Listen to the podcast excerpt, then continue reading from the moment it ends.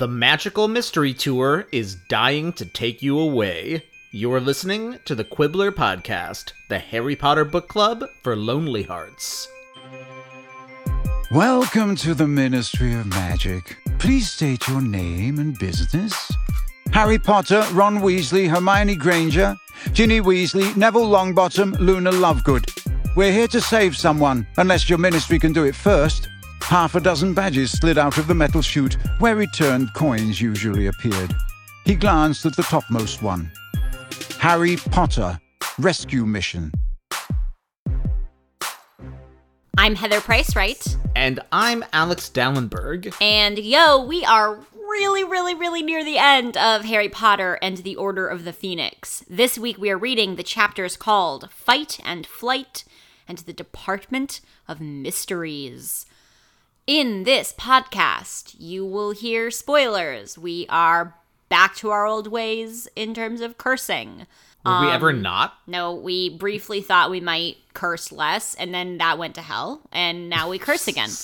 In addition to spoilers and cursing, and sorry to be heavy for a second before I do the joke adult themes, this episode does contain adult themes that some listeners might genuinely be uncomfortable or just prefer not to listen to. We will have a conversation that is not graphic, but that does talk about sexual violence and rape. So consider this your content warning. And we'll chime in right before the segment begins and uh, tell you what timestamp to skip ahead to, if you want to skip the segment. So, end of serious adult theme, which is actually for adults, and beginning of this week's actual adult themes. So, this week's adult themes are forced marches, woodland creatures, archery, quiet, too quiet, and the Monty Hall problem. Which is like... Those are good adult themes. I'm glad you think so. I'm glad you think they're funny. You did come up with them, or half of them. Alex, my dear, what happened this week? In this week's chapters, Harry, Hermione... That is a really loud a bird really loud outside bird. The window. I have no idea if it showed up on the... Uh, It's, like, extremely loud. And the window's shut, too. I know. This week's podcast will also feature bird sounds, which I think wins at some points on the Predator scale. So. For a long time. Long-time listeners will uh, will know what that means. Anyway, in this week's chapters... You can still, like, really hear it. Chicory, chicory. That's not what birds say. I think it's what they say. Okay, go on. What do they say in Slaughterhouse Five? That's like a recurring theme. I forget. In Slaughterhouse Five, there's I some kind remember. of like onomata, like mem. I guess it's not that memorable because I forgot. There's like a famous onomatopoeia. It's not like whippoorwill. I just looked it up and it's Poo Tee Wheat, which, or like Poo Tee Wheat, Poo Tee Wheat. Uh, symbolizing the lack of anything intelligent to say about the horrors of war. Well, like which is actually you... fairly relevant to the conversation we're currently having. Right, so um, that bird outside the window is, is a talking commentary about, about the futility of Harry's efforts to prevent Sirius's impending death. Oh, God. Speaking Basically. of. Anyway, let me try this one more time. All right. This week's chapter is in one minute. In... In this week's chapters, Harry and Hermione are leading Umbridge deep into the woods, where I wish I could quote this, the Sondheim. Into the woods to find it. Into the woods without regret, the choice is made, the task is set. That's into true. Into the woods and not forgetting why we're on the journey. Into the woods, do do do do. The we don't care how the time is now. Into the woods to sell the cow. Into the woods to get the money. I know the whole thing. Into the woods to meet the centaurs. Yep. And Grawp, uh, the task is set. Into the woods, into the woods, into the woods, and happy ever after. Not happy ever after. Nope, but not in uh, Into the Woods either. It's a mess. But the choice is made, and the path is set. The task is set. The task is set. This this recap, that bird derailed this recap utterly. Into the woods and not forgetting why we're on the journey. Okay. Into the woods to tell you all what happened in the chapters now. Very good. Thank you. Uh... So they're on the journey because Hermione has told Umbridge that he's she's going to show her where Dumbledore's secret weapon is. So they're heading deep into the woods. Uh, into the woods. I, I'm sorry, I'll I stop. I can't get past into the phrase, the into the woods. This is where everyone's like, the Quibbler just jumped the shark completely. I was in Into the Woods. Who who did you play? I was one of the evil stepsisters. I was the one that got my heel chopped off. Ouch. Into the Woods is disgusting. Yeah, I like the first half. What, where it's all nice? Yeah. The foot chopping off happens in the first half. Oh, but it's like their comeuppance. Yeah, but it's still pretty vile. Their it, shoes fill with blood. It's like basically what happens to Umbridge in this chapter. So they, I'm trying to get us back. We're back. Back on track. Into the woods. I'm sorry, I'm done. Anyway, in this week's chapters, Harry, Harry and Hermione are leading Umbridge deep into the forest where Dumbledore is allegedly keeping a secret weapon to use against Cornelius Fudge and the Ministry. She is prodding them along with her wand and, like, tripping on brambles and shit. It's just kind of, it, it's a rough scene. Harry's not sure where they're going. It seems like they're on the path to Aragog's old place. Uh, I, I don't know. They're in, like, an unfamiliar hood at this point. It's creepy. It's forbidden. Hermione's being, like, very just conspicuously loud. Harry doesn't really know what her game plan is. When all of a sudden, they are set upon by but but but, the motherfucking centaurs that live in the Forbidden Forest. Uh, I don't remember all these centaurs' names. Ferenzi's not one. He's, like, back at school. Magorian? Magorian? Bane. Bane. Yes, Bane. Who's like, I was born in the shadows. Oh my god. You think darkness is your ally, Umbridge? You've only adopted the dark. I was born in the Forbidden Forest, molded by it. Yeah, so the most hardcore centaurs are there. They're like, what the fuck are you doing here? Umbridge is like, how did you find us? Bane says, I had a hunch. Shut up, Alex. Shut your damn mouth. um, oh, I had a haunch is so good. God, I wish I was a horse.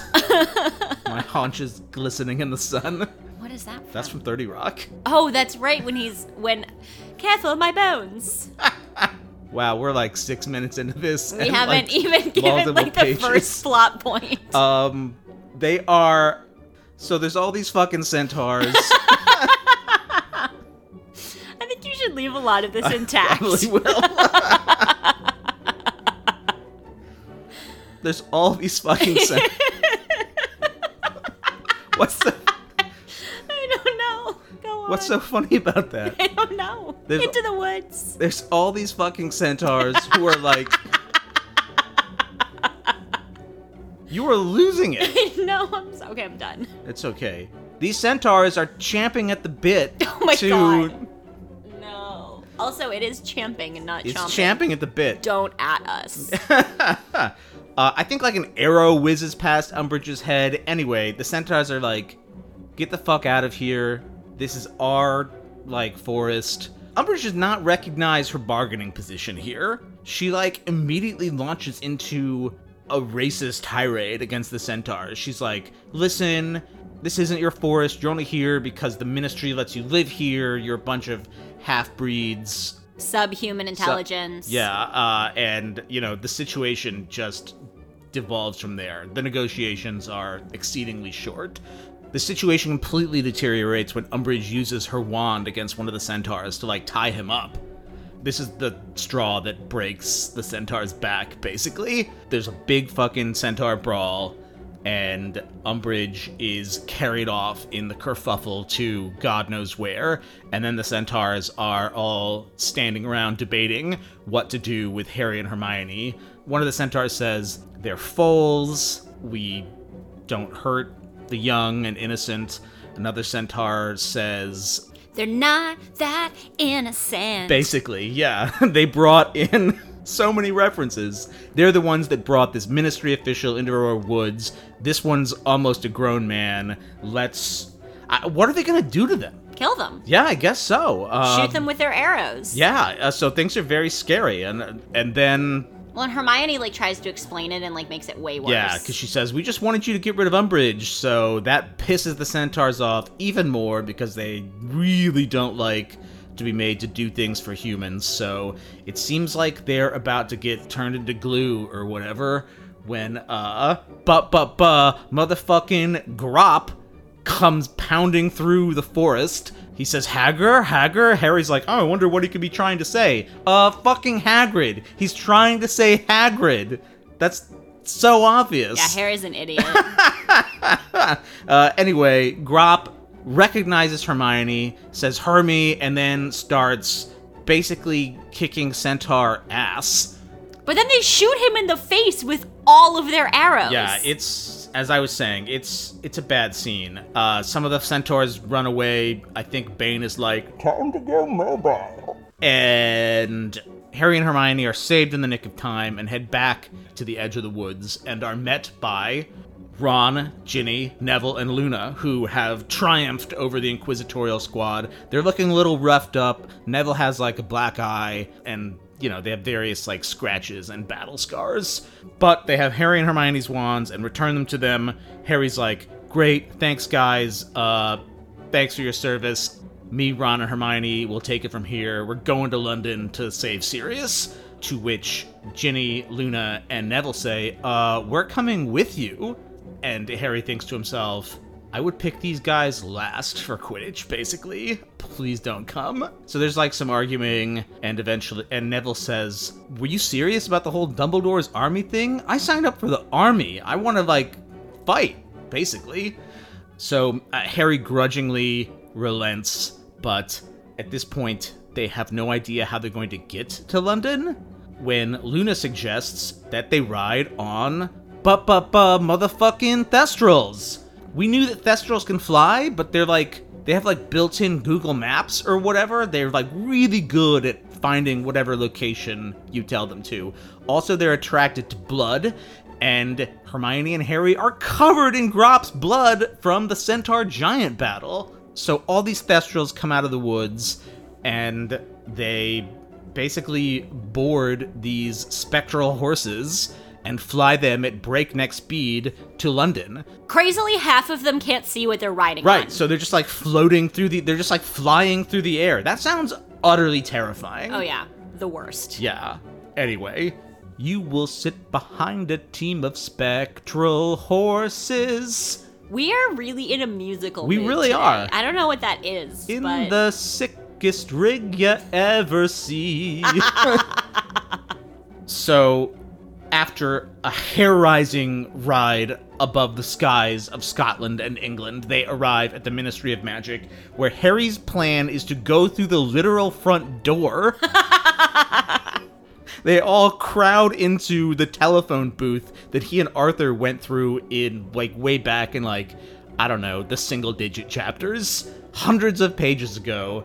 And Harry gives his actual name in the phone booth to the, uh, the automated operator. His badge reads Harry Potter Rescue Mission. I, I love that, though, because I think it's wizards, hysterical. Wizards are so, they're like literalists. Yeah. So uh, that is really funny.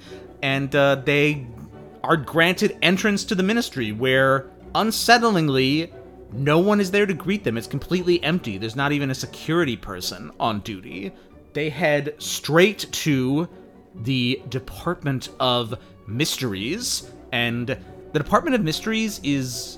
mysterious. It's mysterious. So at one point, they're presented with all these doors, and, like, is the floor moving? The doors, like, rearrange themselves? There's these doors that you go through and come out of... Uh, they're basically on, like, the set of a farce. It's like some noises off shit. Yeah, uh, but there's there's all these doors.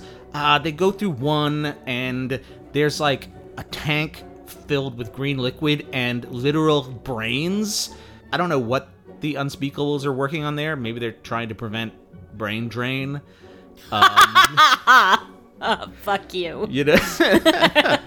So they're like, this isn't what we're looking for. I don't know. They go through like another door, and it's like the, the set of Prometheus or whatever. That's kind of what the Department of Mysteries reminds me of. uh, various scenes from Prometheus. This Kinda, is like the fourth or fifth time you've mentioned Prometheus on I this podcast. I hate that movie. I know, and uh, you talk about it But the Department lot. of Mysteries kind of has like a Ridley Scott-looking, sinister, ancient feel to it. Actually, it's not the set of Prometheus, but there is a spooky-looking ancient archway with a rippling veil over it, and Harry can hear whispers behind the veil, as can Luna. And Harry is like inexplicably attracted to it. He wants to walk through it. Hermione gets really freaked out and says, hey, we got a job to do. Let's get moving. So Harry reluctantly leaves the archway behind, and uh, they go through another fucking door into a room full of clocks and like an hourglass with a bird in it, uh, which Ginny thinks is super cool and wants to look at. And Harry's like, come on, let's go. And she says, you wanted to hang next to like the death door or whatever. Like, uh, let me have some fun here. How often are we going to be in the Department of Mysteries? They press ahead into the room that Harry has been seeing in his visions for the entire book. It's full of these towering shelves with crystal balls on them, uh, like got a snow globe looking things. And they look and look until they find aisle ninety-seven, where Harry had seen Sirius, but Sirius isn't there. So Harry's like, oh, fuck! Hermione was right. Like, I fucked this up. Uh, where is Sirius? So Harry is dumbfounded when Ron says, hey, one of these balls has your name on it. Hermione's like, maybe don't touch that. So, of course, Harry does, because he's noted for his amazing impulse control.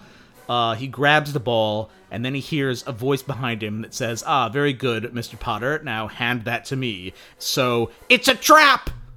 And that's what happens in this week's chapters. So, what's Hermione's plan here? There's not a lot of great planning in general in uh, these two chapters. I think they're sort of winging it. I remembered this being a lot cleverer and cleaner than it actually is. Maybe it is in the movie. I think in the movie, she leads her to Grawp. Yeah, because this is a mess. Like, I mean, Hermione is panicking, right? No, I know. Yeah. And Hermione, like, gets them out of there, which all credit in the world to Hermione just for figuring out a way to, like, extract them from that room and, like, get them physically moving toward a solution. She's punting, basically. Yeah, and the punt is a wreck. Like, the outcome here is really, really, really nearly a disaster. And yeah, they almost die. They do, on multiple counts. First, the centaurs almost shoot them, and then Grawp almost steps on them. And overall, like, they might get the whole centaur herd killed. Yeah. That's actually really, really messed up. That really is. Like, Grawp might destroy Hogwarts's, like, ancient herd of centaurs, which is horrifying. Whoa. It's a bloodbath. That is terrible. Or they might get Hagrid's brother killed. Like, either way, uh, it's a it's a lose it's a lose lose lose. Except that they win, kind of. Well, I actually don't all the way remember what happens. I don't think Grawp dies, and I don't think all the centaurs die. And I know Umbridge doesn't die, but I do think we should have a conversation about what does happen to Umbridge. All right, we've reached that time. Uh, this next section contains the difficult themes that we mentioned at the start of the episode. So if you would like to duck out, skip ahead to minute thirty-four.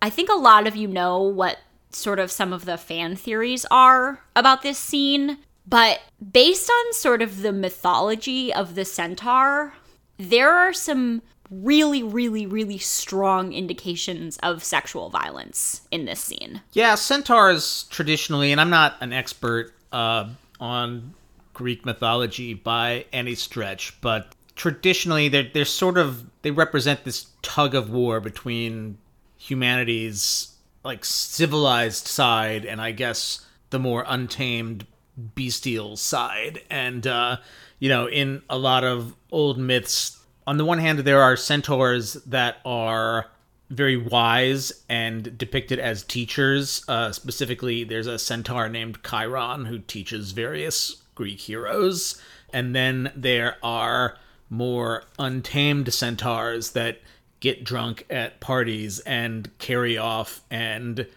rape women. Yeah, so the centaur in mythology, like one of the things that this creature symbolizes is sort of rampant, untamed, and often violent sexuality. Right, and they carry off women a lot. So right. it's and, like not and, that... Ac- and assault them. Yeah, it's not that accidental that we have this scene of Umbridge being carried away. An arrow flew so close to her head that it caught at her mousy hair in passing. She let out an ear-splitting scream and threw her hands over her head, while some of the centaurs bellowed their approval, and others laughed raucously. The sound of their wild, neighing laughter echoing around the dimly lit clearing, and the sight of their pawing hooves was extremely unnerving. "Whose forest is it now, human?" bellowed Bane. "Filthy half-breeds!" she screamed, her hands still tight over her head. "Beasts! Uncontrolled animals!" "Be quiet!" shouted Hermione, but it was too late. Umbridge pointed her wand at Magorian and screamed, "Incarcerus!"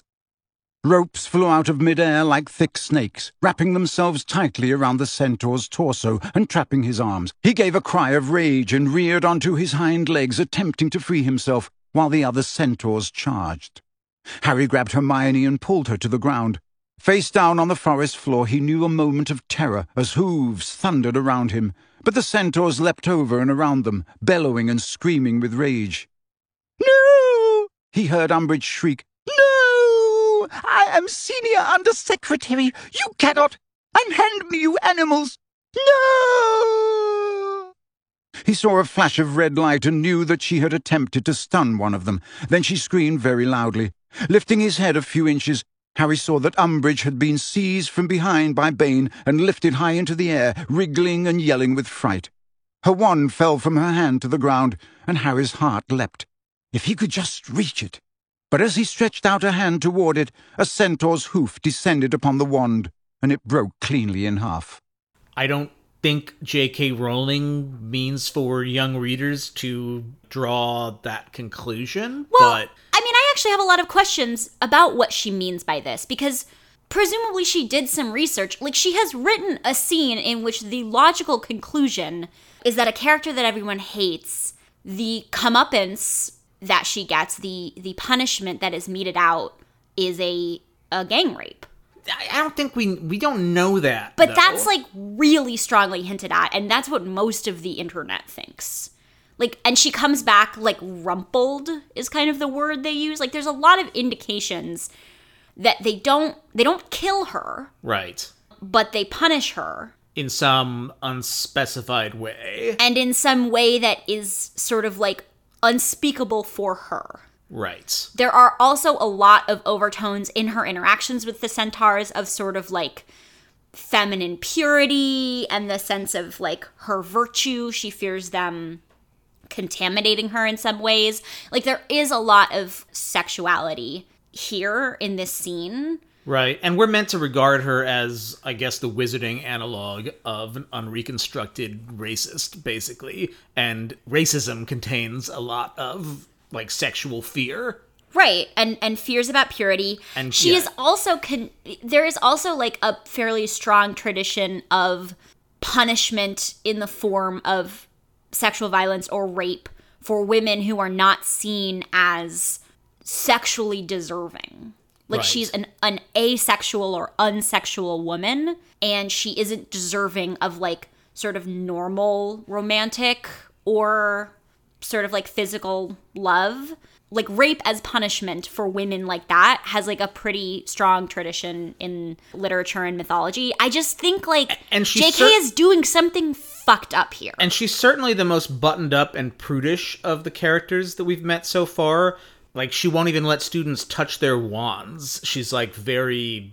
Right, which is, like, pretty overtly, like, phallic. A, a little bit, yeah. Uh, I just... So then, this sort of begs the question, because we just talked about Umbridge being the worst character in the series. Right. But I don't think that this is an, an appropriate punishment for anyone. And I think this is actually really barbaric to even hint at.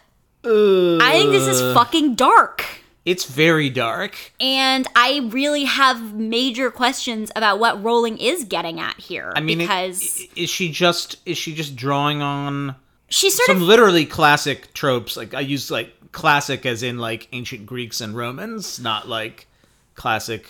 It's awesome, just but. Sort of one of the things that does bug me sometimes about Rowling's writing is sort of like wanting to have it both ways. Right. So like wanting to draw on those myths and those kind of classic tropes without actually invoking the plot. Like grappling with the implications. Right. She has written a scene in which one of, I would say, the only logical conclusions is that a female villain gets brutally, sexually assaulted as punishment for her misdeeds.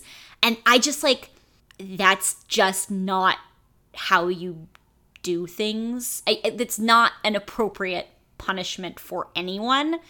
And I don't like that you're supposed to sort of feel like, oh yeah, she like got hers, because like, no. Yeah, in a lot of ways I enjoy the centaurs in these books, but there are some really challenging elements to them. Another one that I noticed is there's a lot of noble savage imagery being deployed here, where uh, you know the centaurs are they're these really untamed creatures, as we've discussed, and they have access to they even tell Umbridge straight out that they have a higher wisdom than humans, and Ferenz obviously is like one with nature and the universe, but they're also kept on like these virtual, basically it's described in this chapter as a reservation. The Ministry of Magic has set aside the forest for them to live on, which of course the centaurs don't see it that way. They're like, hey, we were here for a long time. So um they don't ride around on horses obviously, but um well they're part horse. Yeah, they're part horse. Yeah, so and shooting arrows and yeah stuff like that. So I, I I don't know. That's uh and that does play into some of the same kinds of imagery as the centaurs in Greek mythology. There are kind of like the canon of Western in a different way, like of the American West. Right. Yeah, the Westerns. There's a lot of women being kidnapped by Native Americans. I'm thinking specifically of Western films like The Searchers, which centers on an abduction of a white woman, and uh, other mid-century Westerns like that. But I mean, that's, and that does kind of go back to what I was saying earlier. A thing that bugs me about Rowling is she sort of uses this imagery, but not very responsibly. Like, she doesn't use it in a way that I feel like bears a lot of, like, responsibility to the origins. Like, kind of like Stephenie Meyer. A little bit like Stephenie Meyer. Well, and one, the werewolves. One thing we know about Rowling. Which Rowling, were roughly based on an actual uh, legend of the Quileute tribe, which we discussed back in The Nibbler. But this is the thing we know about J K Rowling. She is uniquely bad at writing about indigenous populations in the Americas. Her right. writing on Pottermore about the Native American wizards in North America was atrocious. It was pretty universally it was panned. Really fucking badly done. Like, she could have she could have done a, a day of really good research and come up with something more nuanced and less racist. So these are tropes that she shouldn't borrow from because she's not good at it. I mean, I, th- I think this is complicated because, I mean, the centaurs are part of the Western canon. But right. in this case, they're... Are we reading in the noble savage the, imagery? Are we reading in are we reading in allusions to Native Americans and other indigenous people, or are those just sort of natural parallels when we're talking about like these older Greek myths that we're drawing and Rowling may not have? That's fair. That's a good question, and it's it's totally possible. It feels I mean, I guess just because that's like the kind of like cultural canon I'm much closer to. Right. Because I mean, Rowling's not an American. No, that's true. So you're right. And it's totally possible that I'm reading these images into the centaurs and they're really not there, because the centaurs do just come from Greek mythology. And there are other centaur-like creatures in other traditions, traditions uh, mythological traditions. So I don't know. I mean, I guess the question is, how does her clunky treatment of some of these more delicate themes affect our reading and enjoyment of these books? I mean, it, it certainly makes it harder as an adult than it was as a kid, because as you said, she didn't write these books expecting fifteen-year-olds to be like, oh, now Umbridge is going to get ritually raped by horses. But she still manages to imply that, and it's a weird look. And I do think that she she really likes to use other traditions, including, you know, her own traditions, but like mythology and and other sort of like magical traditions as sort of like spices. Like, yeah. She just kind of like sprinkles them in. And when you're a younger reader, it's actually really exciting because you're finding kind of like the allusions. Like, it's very exciting to figure out like what all the names mean, and like, oh, like Remus Lupin means like wolf wolf. um, but I feel like as you get into them more critically, you're like, a lot of this is deployed without a lot of like deftness, and it leaves you with a lot of questions about what she meant and kind of how she expected things to be taken, and just like she didn't clean up a lot of the like edges of these things. Like, I think the house elves are another really good example that we've talked about over and over and over, where it's like, you created a slave race and you didn't super deal with that fact ethically. I mean, she does and she doesn't. And you can't expect an author to like, well, I don't know. I guess that's the question. Can you expect an author to be sort of like personally responsible for the entirety of her world building? Like, she is, but do all of the kind of, like, unintended or, like, small or one-off, like, consequences and outcomes of that world building, like, does that all go back to her?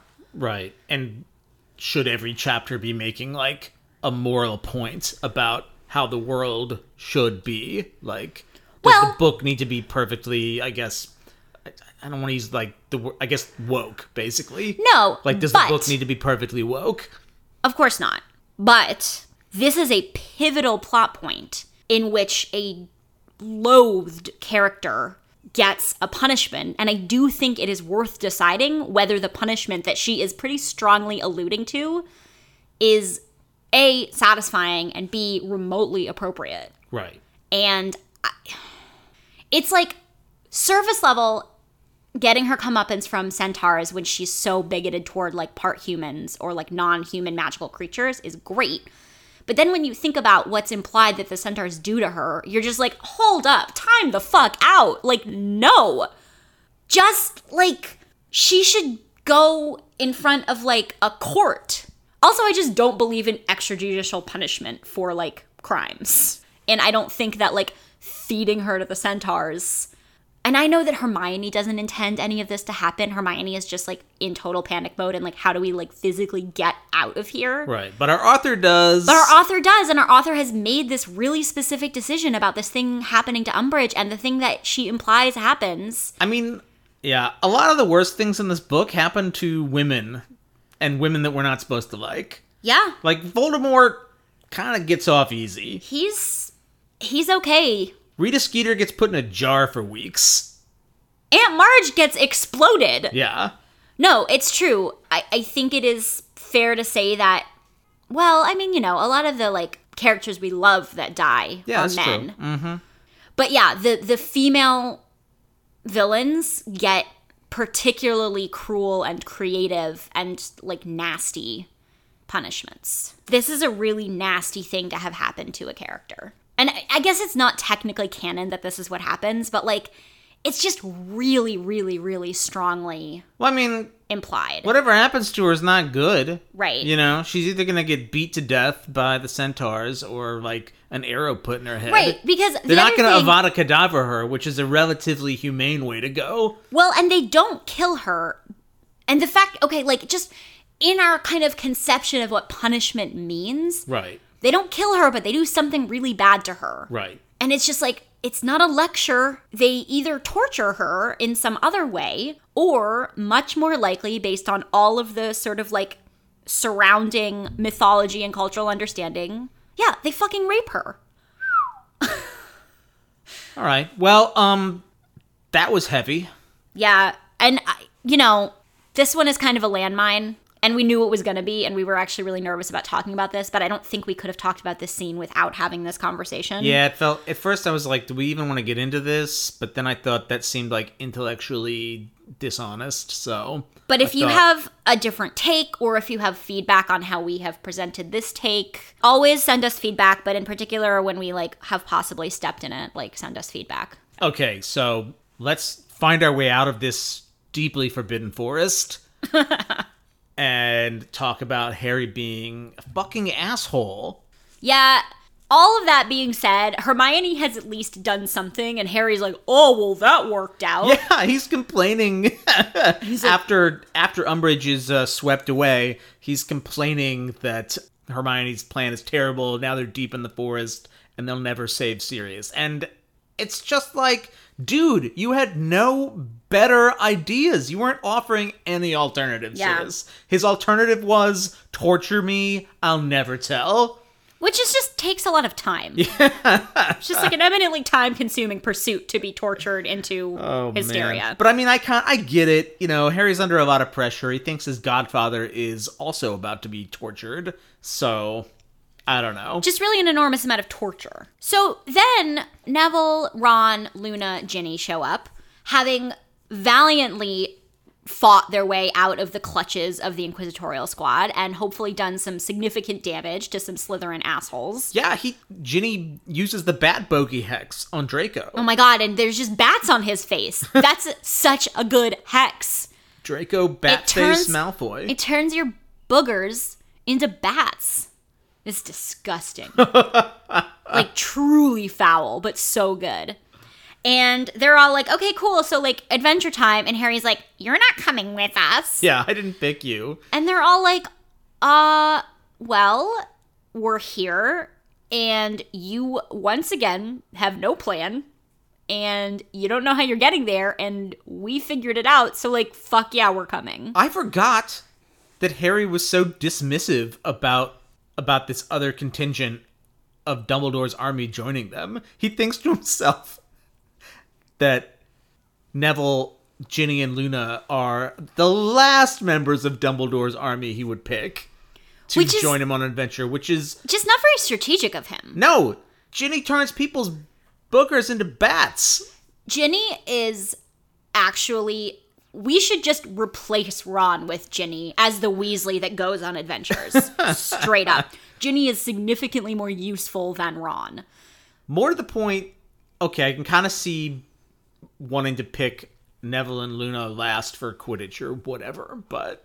well, but Neville has proved himself over and over to be, A, like, actually surprisingly good in a pinch, and B, so motherfucking loyal and just, like, present. Neville's just clutch. He's like he's like the guy who's been bricking threes all night, but then when you really need him to make one in crunch time, swish. And Luna is the only one that knows about the Thestrals, which is how they get there, so thank God Luna's in the forest. Yeah. Otherwise, like, literally, what is the plan? Clutch. Harry's yeah. getting way more help from Dumbledore's army than LeBron has gotten all playoffs. This is gonna come out, like, after the finals have started, so that might be kind of belated, but whatever. Last night was the very good, fun game against Boston. It was not a good game, but... it was, the second half was fun. The Gryffindors won, so it's all right. Yeah, sorry if this, like, weirdly alienates, like, half our listeners, but we both really... I don't actually really even care that much about Cleveland. I fucking love LeBron James. Albus LeBron Potter. Yeah. You were named after two ultimate badasses, and one of them was the greatest of all time. I like how this works structurally, because we've talked about this a little in the past. In the first book, the Golden Trio go on the big adventure at the end of the book. Then it's Harry and Ron in Chamber of Secrets. Then it's Harry and Hermione in Azkaban. Then it's Harry by himself, basically, in Goblet of Fire. Now it's Harry and everybody. It just shows that he, he needs... he needs his, like, whole community, basically. Well, it's also really great because he trained him up. Yeah, it's he like did. Showing that Dumbledore's army was eminently worth doing. Right. Okay, next question. How fast are Thestrals? Okay. He looked down at the back of his Thestral's glossy black head and swallowed. Ministry of Magic, Visitor's Entrance, London, then, he said uncertainly. Uh, if you know where to go. For a moment his Thestral did nothing at all. Then, with a sweeping movement that nearly unseated him, the wings on either side extended. The horse crouched slowly and then rocketed upwards so fast and so steeply that Harry had to clench his arms and legs tightly around the horse to avoid sliding backward over its bony rump. He closed his eyes and put his face down into the horse's silky mane as they burst through the topmost branches of the trees and soared out into a blood-red sunset. Harry did not think he had ever moved so fast. The Thestral streaked over the castle, its wide wings hardly beating. The cooling air was slapping Harry's face. Eyes screwed up against the rushing wind, he looked around and saw his five fellows soaring along behind him, each of them bent as low as possible into the neck of their Thestral to protect themselves from his slipstream. They were over the Hogwarts grounds. They had passed Hogsmeade. Harry could see mountains and gullies below them. In the falling darkness, Harry saw small collections of lights as they passed over more villages, then a winding road on which a single car was beetling its way home through the hills. "This is bizarre!" Harry heard Ron yell from somewhere behind him, and he imagined how it must feel to be speeding along at this height with no visible means of support. Yeah, this is one of those moments where, and these happen kind of like in the later books, where you're introduced to something that is so useful and easy that you're like, why haven't we been riding Thestrals all along? How are we only now finding out that there are invisible airplane speed horses that we yeah, can just ride? They go from Scotland to London in like a couple of hours. I think it. I think we're meant to think less than that even. I, I don't know. That's, uh, first of all, they would be dead. If they went that fast, um, in the open air, no, well, they're not flying it. Like I'm gonna show my terror. I'm gonna show my like woeful lack of physics knowledge, but they're not like flying at altitude. I guess that's true. They're not cru- like Thestrals don't cruise at thirty-six thousand feet or whatever a Boeing does. But wouldn't the speed be like? I mean, it would hurt. I don't to think fly it- through open air at that rate. I mean, it doesn't sound comfortable, but you could do it. Like, you drive know. with the top down on your convertible. They're flying a lot faster than you drive in your convertible. That's true. They're and there's going no like, windshield. And there's no windshield. They're going, like, thousands of miles an hour. I mean, not, not thou- I mean, jet airplanes don't even go thousands of miles an hour. They How go, like, many miles, miles is it? How many miles Hold is on, it from Scotland to London? So, Edinburgh, Scotland, which I will just put Hogwarts roughly in the vicinity, is about four hundred miles from London. So they get there in the course of an evening. So they're going hundreds of miles an hour. Hundreds of miles an hour. They're going at least three or four times the speed that you would be going in a convertible. How fast do brooms go? Not that fast. It takes them forever just to get from like Little Whinging to, to the center of London, like to, London yeah. city center. Mm-hmm. They go like how fast cars go, maybe even slower. Yeah. So why aren't they riding Thestrals everywhere? I, because it's terrifying, because unless you've literally seen a human die, it's just like you're rocketing through the air on nothing. This Fair sounds enough. horrifying. Oh yeah, it sounds awful, but it's also very, very efficient. Incredibly convenient. They've just... And the Thestrals are super chill, and they have like crazy senses of direction, and you can just leave them outside the ministry, and no one will notice... Unless some muggle is, like, coming back from the hospital having just, like, said gu- goodbye to Gran, and they're like, what the ever-living fuck is that? I wonder if muggles can see... Muggles Seth- probably can't. They probably can't see Thestrals. Yeah, just a wizard thing. Thestrals are cool, though. They're, like, gentle and creepy, which is, like, an aesthetic I really relate to. They're pretty, um, I don't know. They're very, like, Tim Burton. Yeah. They actually really are. They are. They, they have sort of a... They've like got a, a Nightmare Before Christmas vibe right, to them. Like, cute and scary uh-huh. is, like, their whole deal. Yeah. It does sound deeply uncomfortable. It sounds very uncomfortable. Wizards have a lot of uncomfortable forms of transportation. We have talked about uh, that. There's a lot of grundle pounding in the wizarding world. Do most people know what a grundle is? It. Google it. Yeah. We're not going to describe it. Google grundle. Maybe don't Google grundle. I don't know. I just think it'll tell you what it is. A lot of grundle pain between brooms and Thestrals. It's basically what the part of your body that you are imagining. yeah, would hurt on a Thestral or a Broom. Ouch. Grindelwald. Maybe we should call the episode Grindelwald. Grindelwald's Revenge. Um, okay, they fucking take the Thestrals to the Ministry and, like, just... Again.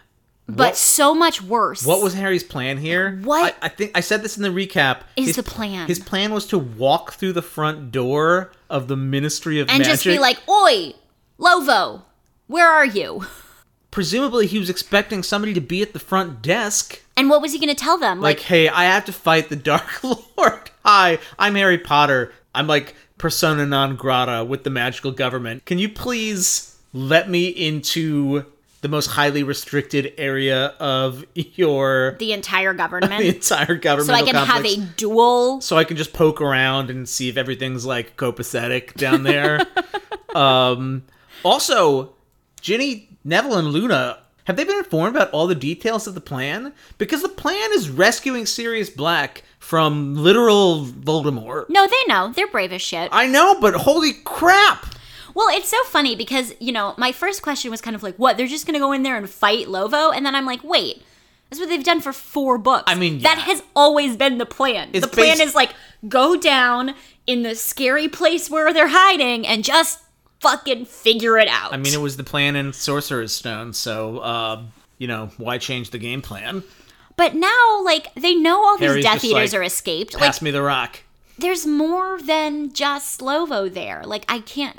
Obviously, like, all these fucking other baddies are gonna be helping him. Harry is fifteen, so, you I know... He thinks he's invincible. He's showing some, some teenage decision-making oh, yeah. uh, here. It's like, all right. Um, me against the world, which it kind of is. Well, yeah, he's not wrong. It's just like, what? I mean, I guess what else was he going to do? But like... Yeah, I mean, McGonagall's out of commission. Dumbledore is in an undisclosed location. He could find Dumbledore, I believe. Tell... Well, he tried to tell Snape. I don't know. The whole fucking thing is just a whole fucking thing. This is a terrible plan. It's not a plan, is the thing. It's zero percent a plan. They don't even, like, put out, like, a watch. Maybe he's... Ex- Ginny is... Harry's kind of like, Ginny, like, stay, like, stay put, you keep watch. And she's like, and then what? And he's like, ah, cool, good question, bye.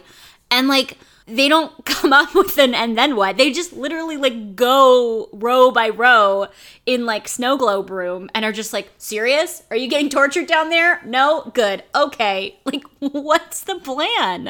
Uh, I don't know. The Department of Mysteries itself is pretty cool. Great set design here by... by Rowling, after we raked her over the coals for uh, other choices in these chapters. Uh, they were bad choices. I think this is a really neat location. We've got Wizarding Area fifty-one here. I like how unclear it is what the various unspeakables are doing in each room. Like, you just have the creepy tank full of brains, which actually, if you put your hand in, is spaghetti. Cold spaghetti. I also like that it's genuinely sinister, because that kind of is true of, like, real top secret government yeah, shit. Yeah, it's like, what the fuck is going like, on here? They're doing something really, really weird in there. You know? And probably, like, not legal. I just, I keep expecting, like, Jeff Goldblum to, like, say some ominous warning about how, I don't know, life will find a way or something. This is not like Jurassic They're Park. They're tinkering with things they shouldn't be, maybe. No. No, more Jeff Goldblum out. And Independence Day. Yes. More Jeff Goldblum and Independence Day. You know what? I really wish Jeff Goldblum was in the Harry Potter movies. He's I know he's British. American. I don't care. Maybe he'll be in the Fantastic Beasts Have you series. Ever seen a movie where you were like, Jeff Goldblum would make this worse? No, you absolutely have not. False. He marched straight at the door, now facing him, the others following close behind him. Set his left hand against its cool, shining surface, raised his wand ready to strike the moment it opened, and pushed. It swung open easily. After the darkness of the first room, the lamps hanging low on golden chains from the ceiling gave the impression that this long, rectangular room was much brighter, though there were no glittering, shimmering lights such as Harry had seen in his dreams. The place was quite empty except for a few desks, and in the very middle of the room an enormous glass tank of deep green water, big enough for all of them to swim in, which contained a number of pearly white objects that were drifting around lazily in the liquid. "What are those things?" whispered Ron. "Dunno," said Harry. "Are they fish?" breathed Ginny. Aquavirius maggots, said Luna excitedly. Dad said the Ministry were breeding. No, said Hermione. She sounded odd. She moved forward to look through the side of the tank. They're brains. Brains? Yes. I wonder what they're doing with them. Harry joined her at the tank. Sure enough, there could be no mistake now that he saw them at close quarters. Glimmering eerily, they drifted in and out of sight in the depths of the green water, looking something like slimy cauliflowers. Let's get out of here, said Harry. This isn't right. We need to try another door. What do you think they're doing with the brains? I don't know. Th- well, that's the thing, because, like, wizards don't really do science. This is like... But that's what I like about it. It's like wizard science. What are they studying here? How are they doing it? I don't think they're really studying anything. It yeah. doesn't seem like an experiment. It seems like some kind of, like, device. Hmm. I don't know, whatever it is. That bird thing is cool, but also, like, what is it? Yeah, I don't know. Also, Harry should maybe turn around when there is no one working at the Department of Mysteries. Yeah, this would definitely have, like, night guards. Yeah, it is too quiet, dude. But it, nothing's going to make him turn around. No, I, just... I, I know. Well, he's seen so much unreal shit already that he's probably just like... He's just barreling ahead. He's the epitome of going with it.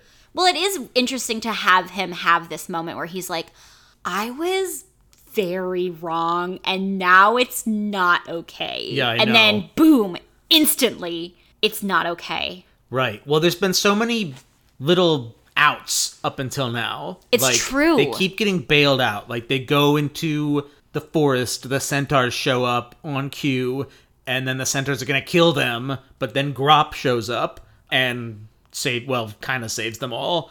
Uh, then they don't know how to get to London, but then Luna chimes in and says, oh, we have these magic death horses that will take us.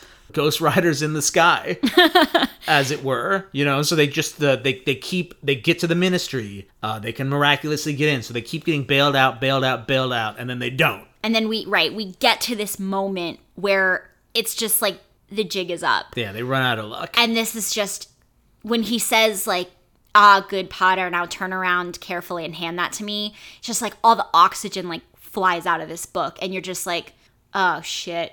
Like, it's over for these guys. Like, it's they're it's done. They've finally, like, reached the moment where there is no out. We're going to end it at book five. I mean, it's not no, I know. over for all of them, but, like, there isn't an escape hatch anymore. Yeah. Uh, Rowling got a taste of blood with Cedric Diggory, and you know someone's going down. Oh, guys. We actually only have... Um, we're in the blo- We're in the bloodlust phase of... Rowling's uh, writing career. That now, phase has never ended. Where she just loves killing people off. And then, like, sort of half-heartedly apologizing for it, but, like, shut up, you did it. You can't apologize. I mean, I guess, sure, she can. It doesn't help. And then, oh no, and it's over. Yeah. Good cliff. Another good cliffhanger for it's this week's true. episode. Who's your unsung hero? My unsung hero is Grawp, partly because... Yeah, he shows up in the nick of time, but mostly he's showing real progress at learning English when Harry and Hermione were skeptical that he would. You know, he's able to communicate a basic sentence.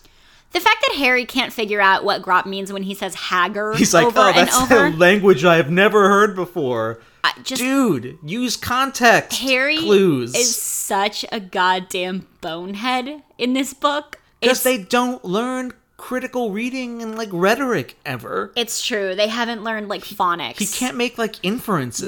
No, not at all. No, he's not he's not the brightest bulb in this particular book.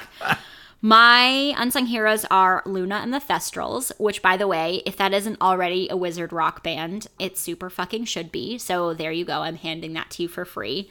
Luna for being so into oddities that she knows all about Thestrals. And the Thestrals for being really good rides and cool friends. And because I always want my unsung hero to at least partly be an animal. Mythical animals. Yeah. In this case. I want a Thestral kind of. I I don't know what I would feed it. What would it be like to ride one if you couldn't? See I mean, it? I could see a Thestral. I so could see a you. Thestral too. But if you couldn't see it? I don't know. That would be Super wild. Super scary. I mean, it would just be like being on, it would be like Superman's Le- invisible plane. Basically. That sounds scary, too. It's true. At least Superman's in control of his own, like, actions. That's true. You would just be hurtling through space. You'd be able to feel it, to be fair. That's true. It would be trippy, but it's not like you wouldn't know that you were on something that's, solid. Like, you can feel the Thestrals. And it's not like trippy things don't happen to wizards all the time. They do magic, so invisibility is, like, kind of the least of their worries. Presumably, if you fell off, you could use your wand to, like, halt yourself from falling to Earth. Like, there's got to be, like, a parachute spell or something. Yeah, Dumbledore. Yeah, Dumbledore does it when Harry falls off his broom right. after the Dementors. But you'd have to remember the fucking words while you're hurtling to Earth. So True. I don't know. That might be challenging. This week's episode is brought to you by the Department of Mysteries. The truth is out there. Visit our offices at two twenty-one B Baker Street and Whitehaven Mansions. Wait, how do you know that? Those are the addresses for Sherlock Holmes and Hercule Poirot in London. Hell yeah! Department of Mysteries. That's really good. Getting solved. The Department of Mysteries getting solved. The audiobook clips that you heard are courtesy of Penguin Random House Audio. They are from Jim Dale's performance of Harry Potter and the Order of the Phoenix by J K Rowling. Please rate, review, and subscribe to this podcast on Apple Podcasts or wherever else you so choose. You are welcome to interact with us on social media. We are at Quibbler Podcast on Twitter, Facebook, and Instagram. You can send us D Ms. You can also email us at quibblerpodcast at gmail dot com.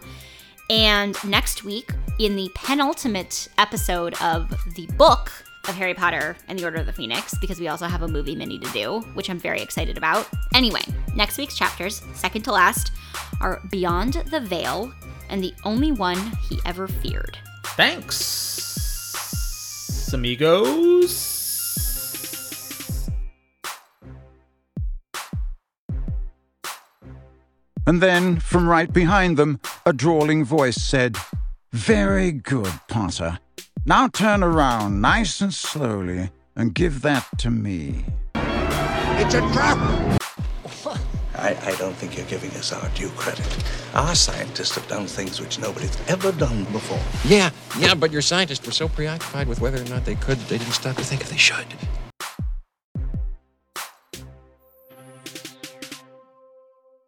"Now!"